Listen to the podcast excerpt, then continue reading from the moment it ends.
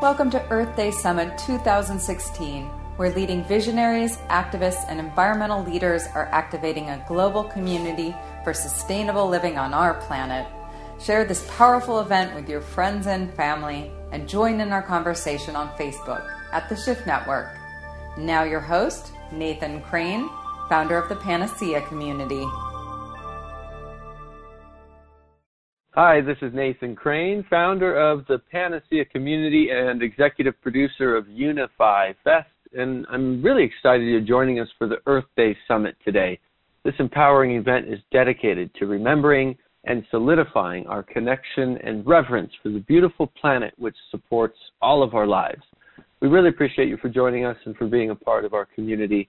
And I'm incredibly excited and honored to introduce our next guest, Sadhvi Bhagawati Saraswati. Sadhvi Saraswati is the president of the Divine Shakti Foundation, a charitable organization bringing education, vocational training, upliftment, and empowerment programs to women and children in India.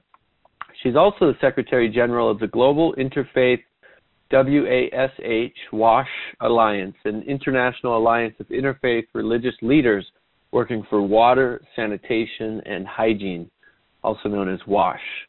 She is also the director of the annual International Yoga Festival and managing editor of the recently completed historic 11 volume Encyclopedia of Hinduism. Sadhvi Saraswati, it's, it's truly an honor to have you join us for the Earth Day Summit. Thank you for being here.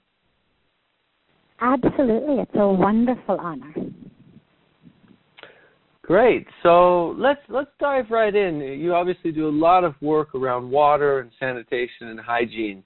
Um, what what kind of water issues have you come across through your travels and through uh, your organizational work in helping villages? What we have found out, actually, Nathan, which is spurring so much of the work that we're doing, is that issues related to water and more broadly water sanitation and hygiene are really at the foundation of almost all that is ailing so much of our planet. And the sheer number of people, for example, who are suffering and perishing due to lack of clean water is more than people dying from all forms of violence combined.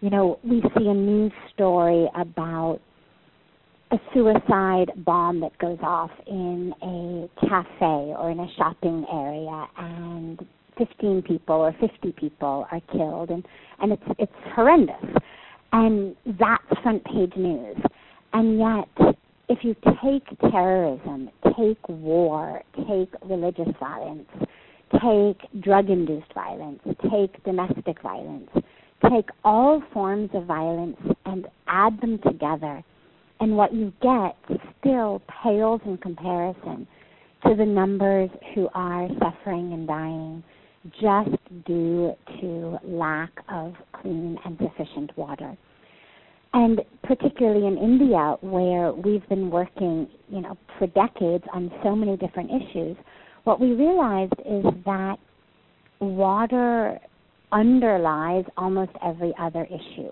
So, for example, you can try to address issues of hunger, and whether it's bringing in food, whether it's doing midday meal programs, for example, in schools, and yet when the children's guts are ravaged by the bacteria in their water, their diarrhea is going to persist regardless of how much you improve the quality or quantity of their nutrition.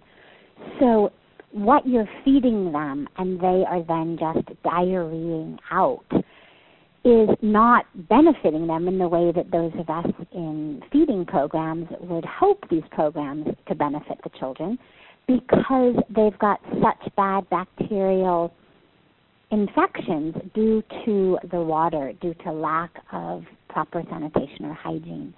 You look, for example, at school programs, programs for women, so much of that which we do.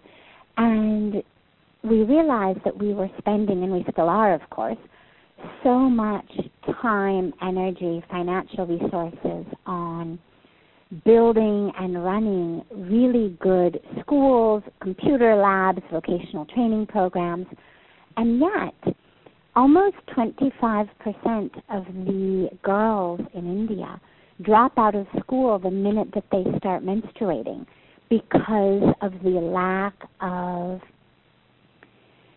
indoor, protected, dignified places in which they can properly clean themselves during their menstrual cycle.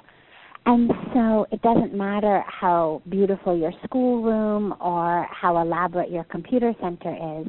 If we're losing 25% almost of girls the minute they hit puberty just due to lack of toilets, then equal focus needs, of course, to go there.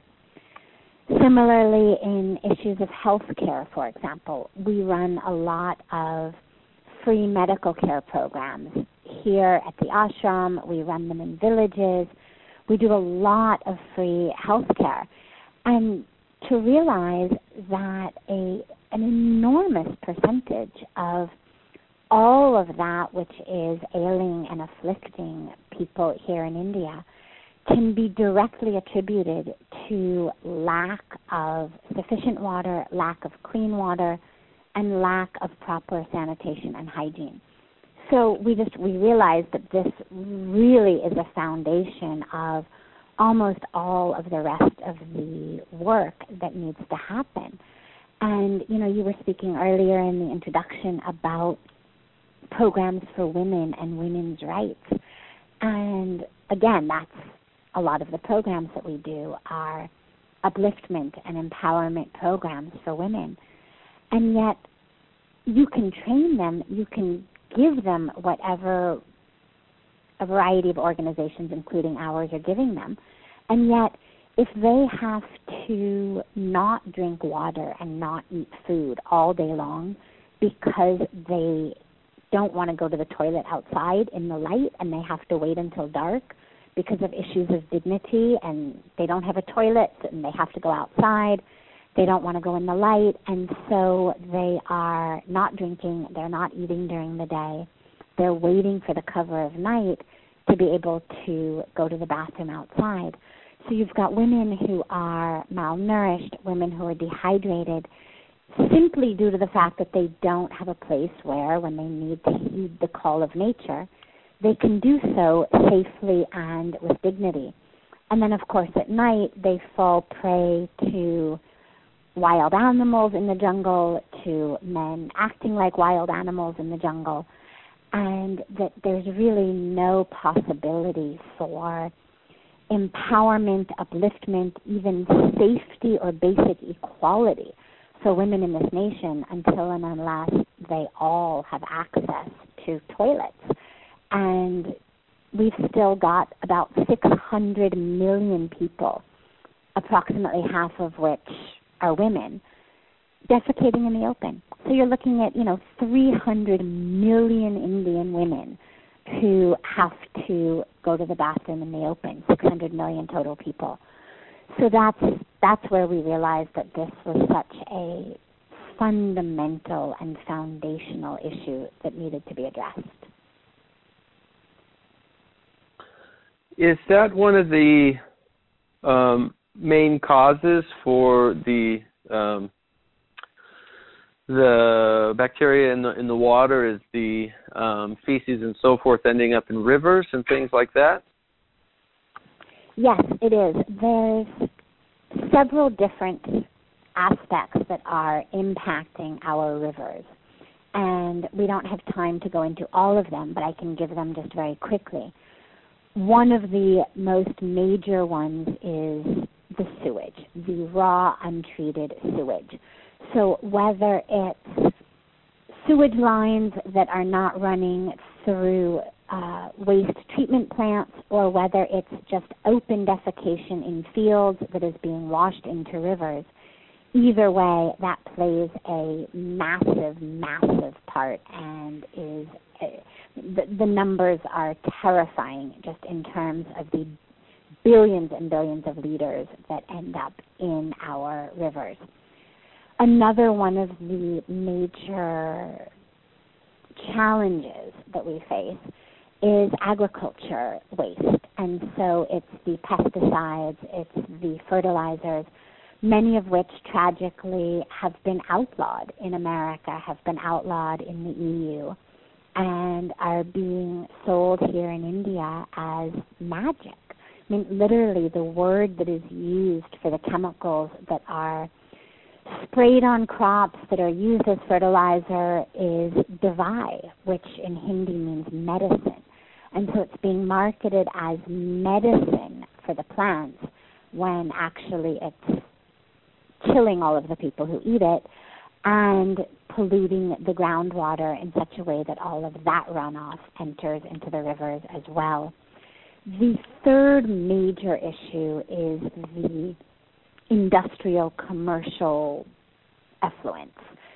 So, whether that's uh, in the case of Ganga, a large percentage of that comes from the leather factories, from the tanneries, but also from every type of different factory and industry that dumps their toxic chemical waste into Ganga. So th- those are the real th- three major, major polluters. And of course, whether they're dumping directly into the river or whether they're dumping onto land, and that ends up in the groundwater and then into the rivers. It's all the same thing. Uh, so a lot also of the work that we're doing is around raising awareness and demand for organic agriculture, for example, insisting on proper waste management plans for industry, for business, for factories. So that's that those are the main three issues that are polluting the waters here. Well, and speaking about organic, um, obviously that's one of you know the one solution to um, one of those major issues in terms of you know eliminating pesticides and, and herbicides and chemicals on the plants and the soil, which obviously go into the water streams and into the rivers as, as you're discussing. I mean that's it's it's very clear that that's what happens with it with the rains and also the animals spread it and and then you know they eat the GMO crops and and spread that as well. So organic is such a huge issue or such a huge solution for that. Um, which uh, I did remember reading earlier this year, a, a city in India, I believe it's uh, Sikkim. Is that how you pronounce it? That yes, um, yes. state. It's a state. That or a state, yeah, a state. Um, that uh, declared itself to to be the first orga- fully organic state. Uh, do you know much about that? Uh, I know what they've done. It's fantastic. There are a lot of people working toward that now. We are working with Organic India, which is an incredible, incredible company that is changing so much of the way that India farms and with other companies, other corporations helping people understand the importance of organic. It's really the challenge though is the insidiousness of the marketing by the chemical companies and the fact that they're they're advertising it all really as development and help and claiming that those who are in favor of organics are trying to starve the people of India, that we are against progress, that we would, you know, just assume that everybody starve. So there's a lot of really, really insidious uh, indoctrination toward the non-organic model. But slowly now, you know, the internet's playing a great role. The input of global media is playing a great role. And so those people are able to spread their indoctrination less and less, and there are more and more people turning toward organic, more and more companies wanting organic. I've been here 20 years, and I know that just just in the last decade, because I was always committed to buying organic in America, and when I first came here, you couldn't. I mean, on one level, everything that you bought in the local market was organic because that's just how people traditionally farm, and you don't even have to go back one generation in order to find it. Where we are in our hills, the local people are all farming organically. It's at this point, fortunately, primarily in the larger, more uh, corporate type of farms, not in the small, small farms in the hills.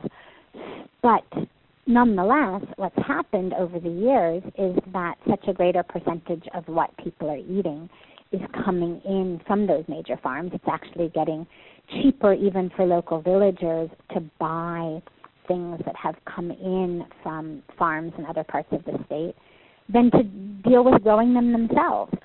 So the non organic market is getting bigger and bigger, and yet, fortunately, along with that, the organic market is as well. You know, 10 years ago, 15 years ago, there weren't any companies that I could find to buy organic supplies from. And now you go on the internet and there's tons of them.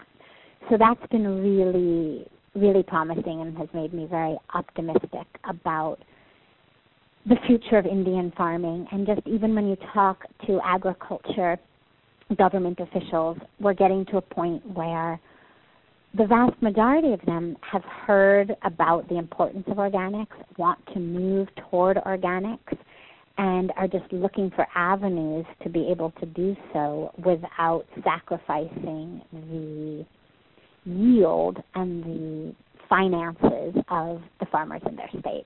And that's where companies like Organic India are really coming in and playing just a great, great role. Right. Beautiful. Yeah, I mean, organic is is you know, and, and even beyond organic, you know, beginning to implement regenerative uh, agricultural practices such as permaculture, um, incorporating a, spiritual dimension into it, such as biodynamics, um, and and doing farming that can be sustainable, that regenerates the soil long term. Because if we look at you know organic agriculture, here in the United States, for example, there's still chemicals that are approved in organic farming. Most people don't realize that. There's about a dozen or so chemicals that are approved. They're considered safe chemicals, though they're toxic. Hmm. Um, that's approved in organic farming, and so um, it, it's not all, all organic farmers use them. Most of the large commercial organic farmers do. Um, best bet here, at least that I know of, is is either grow your own food so you know what's in it, or or get to know your local farmers at the farmers markets and and find out what they use uh, to grow their food. Like I live in Santa Fe, New Mexico, here in the U.S., and you know most farmers here in New Mexico don't use any chemicals, whether they're certified organic or not. Most of them just you know have gotten to that point in consciousness to realize that um, they don't want to poison themselves or their family or their community, so they simply don't use any chemicals, and and some do, you know. But I think more people are uh, awakening to the realization that chemicals on food um, is a, is an experiment that's gone really wrong, and it's time to reverse it and go back to the natural way of uh, of growing food. Um, but you know, uh, taking us back to to water, um, I know here, so this is where I think this raises a big issue uh, worth looking into. Um, here in the United States, you know, we don't have really many of the issues. I mean, from uh, water sources like public drinking water, et cetera, of coliform and you know bacteria that that cause you know giardia and, and the types of bacteria that make you really sick and, and even cause death. You don't have really those issues um, because of the water treatment plants and um, you know, and, and they put the, the chlorine and the fluoride in the water, which kills basically all bacteria. So, on one hand, we are avoiding uh, the terrible sickness um, that comes from drinking water that has various bacteria. And I know what that's like. I've I had giardia from a lake that I swam in that was uh, um, had a lot of cow uh, uh, feces that were being, you know, uh, basically dumped into the lake, which I didn't know till later. And I got Giardia. It mm. took hmm. me over a year to get it basically balanced and out of my system. Over a year to to stop having symptoms, and and that's like, those are the worst symptoms, worse than the flu, uh, worse than anything I've ever had. So on one hand, I know how terrible it is to be sick with bacteria in water, and on the other hand, um, I also know that we're slowly killing people here in the United States because of the the poisons they put in the water, like uh, chlori- uh, chlorine and fluoride. I mean, those are toxic in the amounts that they are to the human body. They're slowly killing people. Um, and then you have issues of, of lead and uranium and um, other toxic pollutants that are ending up in the water, even through the treatment centers. And so my question is, you know, what what are what is a solution on both ends of the spectrum from a viewpoint of sustainability? Um, as I was mentioning, you know, we have not figured that out in the United States on a on a large scale. Um, it's certainly not a sustainable model. And wondering, you know, what are some of the solutions maybe that uh, you've been able to to work on and develop? The solutions there are what we call ground level solutions and grand level solutions and solutions that are much more locally or nationally important than solutions that are necessarily applicable to those who are listening to this. For example, in India, as I mentioned earlier, one of the major issues that we are facing is the practice of open defecation, with 600 million people defecating outside. So that's a major issue in our soil, in our water. And yet, that's not a major issue throughout the world. It's not a major issue in America. It's not a major issue in a lot of the countries from which people are listening to this. And so, in terms of solutions that are applicable to all, what I really think it is is decisions that are being made, choices that are being made by those who have the luxury to make the choice and to make the decision. And so, for example, a choice of what we're going to buy in, to eat.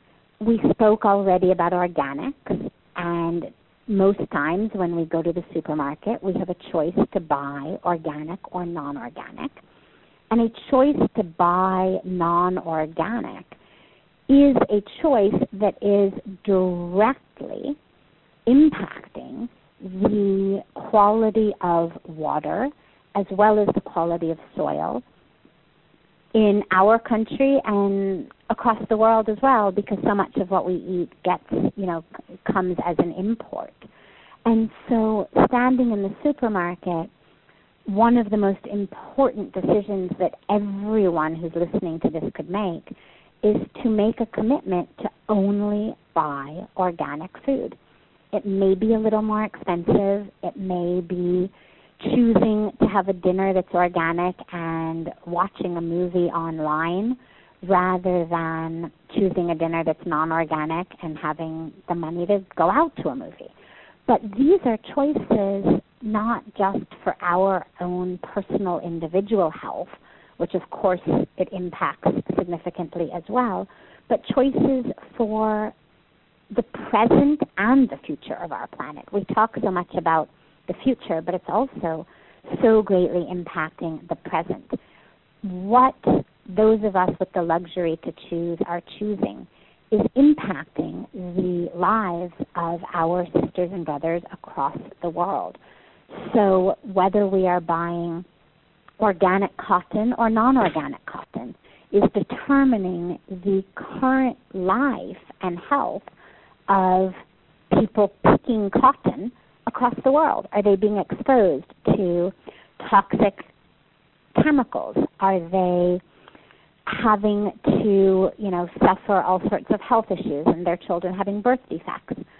That's a decision that every single time we buy a t-shirt or a pair of socks or underwear, we are making of whether we're going with organic cotton or non-organic cotton. Um, so that's a major, major issue.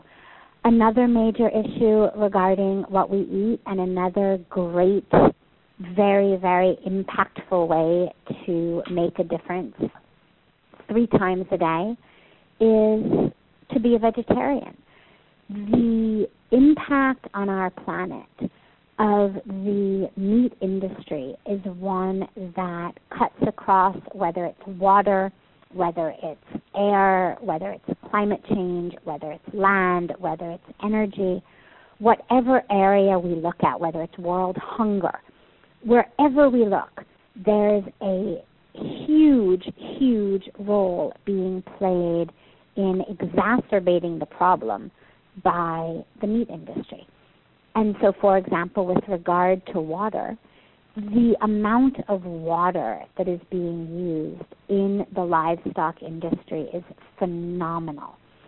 The amount of water, for example, that goes into the production of a pound of beef, which is what, you know, a couple of people sitting over hamburgers have intaken, is the amount of water that you use in bathing, assuming you bathe every day assuming that your shower is approximately eight minutes long, it would take you six months of bathing to use up the amount of water that was used in the production of that hamburger meal. And so every time we are choosing beef, for example, are we prepared to refrain from bathing for six months in order to offset the water that went into the production of that beef.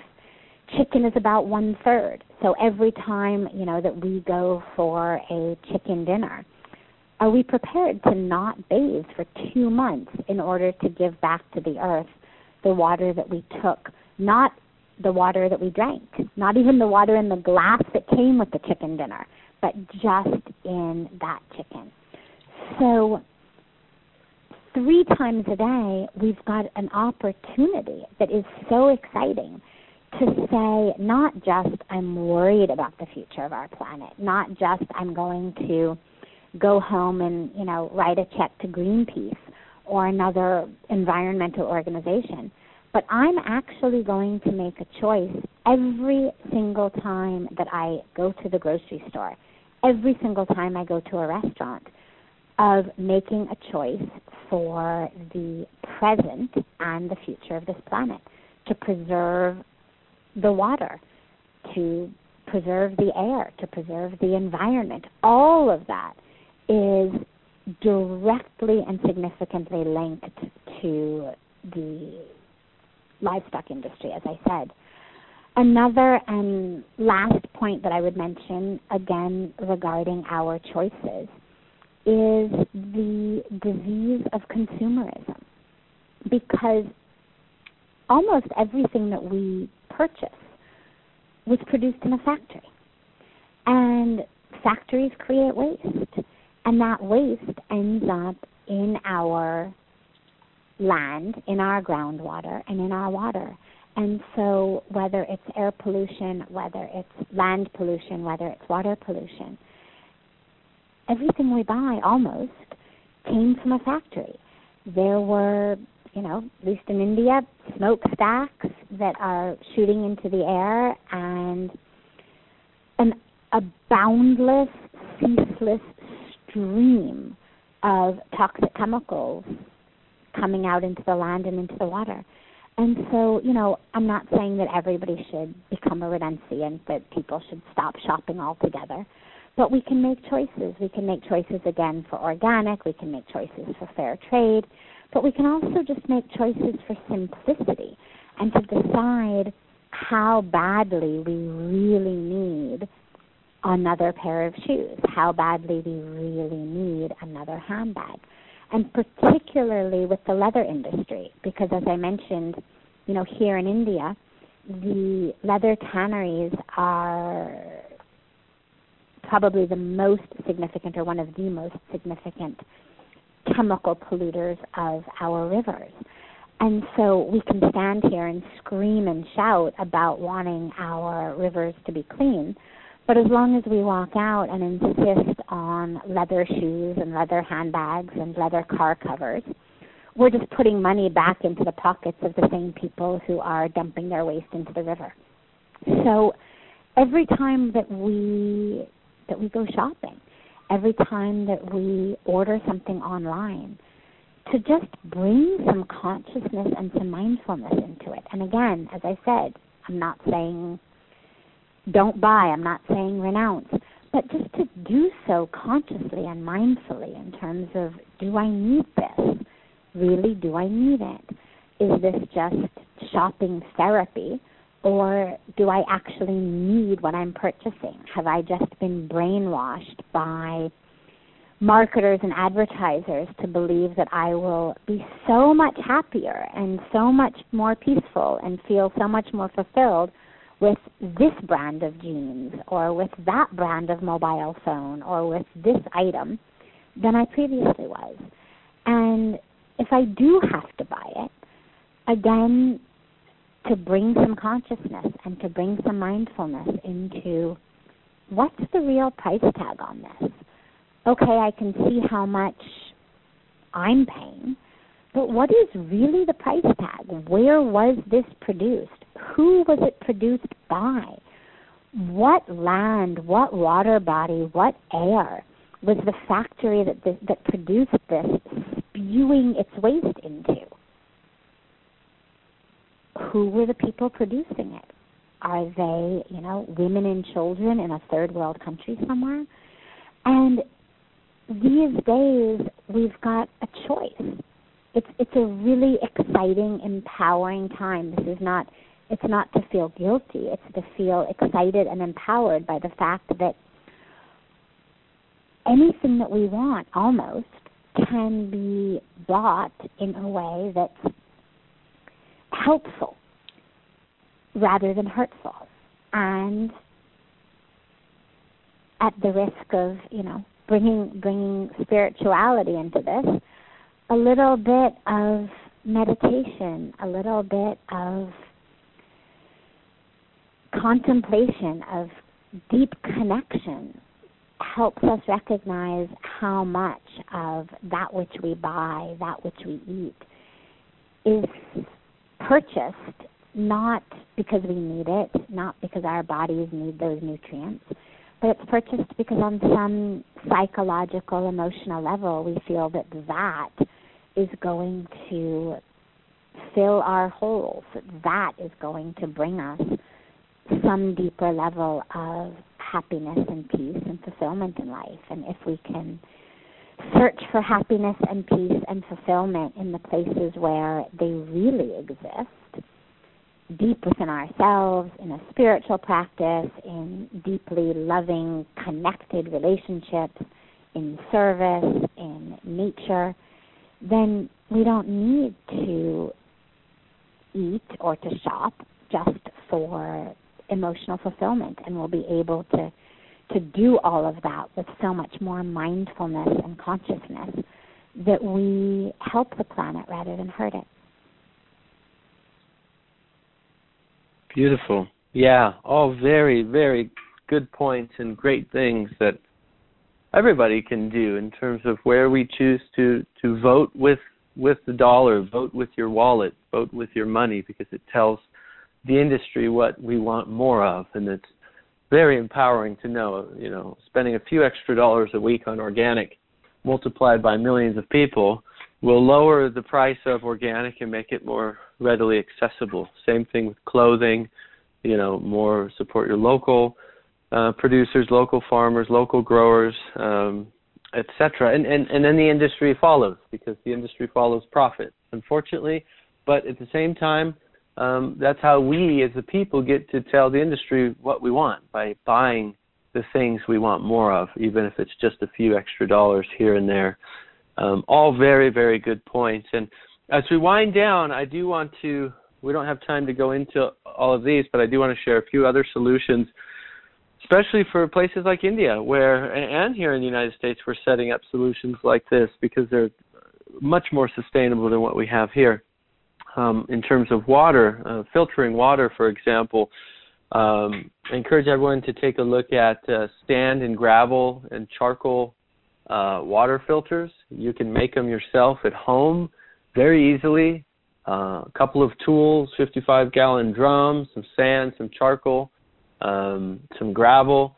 Um, maybe you can get the materials for somewhere between five to twenty-five dollars, depending on where you're you're looking, and you can make uh, the purest um, water filters known on the planet. These are even approved by the um, uh, the disease, uh, the the Center for Disease Control. I've seen it on their website.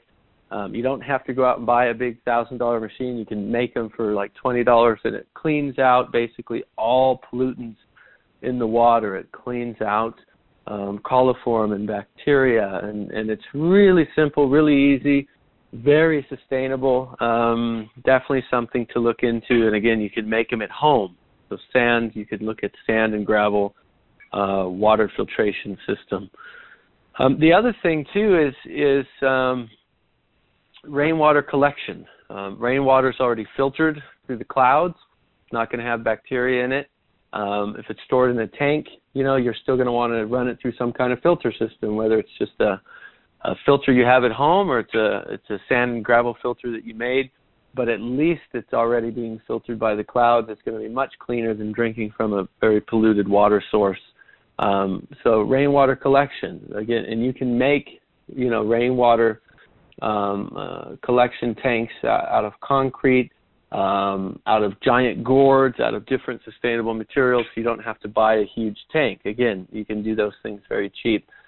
Um, and um, so you know these are a couple of, of systems that people can implement. And the third one is is uh, composting toilets. Um, we're building one here at our house we'll be using that a lot more. Um, you know, putting our waste into a toilet that goes into water that then goes through a system. We're wasting, talking about water, we're wasting tremendous amounts of water, then treating it and all of that, where we can, in, in places where you're able to, I mean, in the middle of a city, it's obviously not going to work. You're going to need a little bit of land.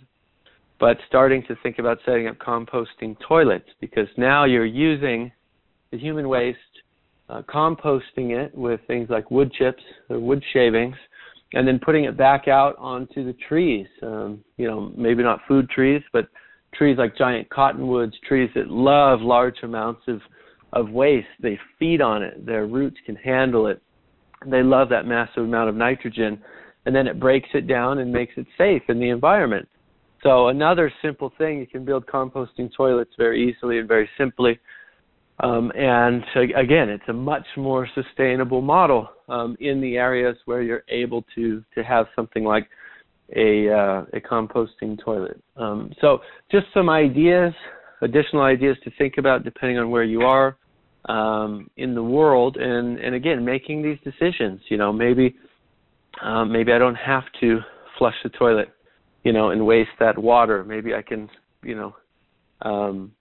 Use a different uh, use a different source, not flush it as much, or, or set up a composting toilet, uh, rainwater collection, um, things like that. I mean, all these things make a difference. So I know we're running out of time, and I really appreciate you for being here, Sadhvi, and, and for sharing and for all the wonderful work you do. I want to share your website with people listening so they can connect with you and connect with some of the wonderful programs and organizations that you're a part of. Sadhvi's website is uh, sadhviji.org. It's S A D H V, it's in Victor I J I, sadhviji.org. And through that website, you can get to our other websites the Divine Shakti Foundation, the Wash Alliance, um, her book, The Encyclopedia of Hinduism, um, the International Yoga Festival, all these wonderful organizations and resources that she's made available for you. So take a look at her website and, and get involved in some of these wonderful initiatives.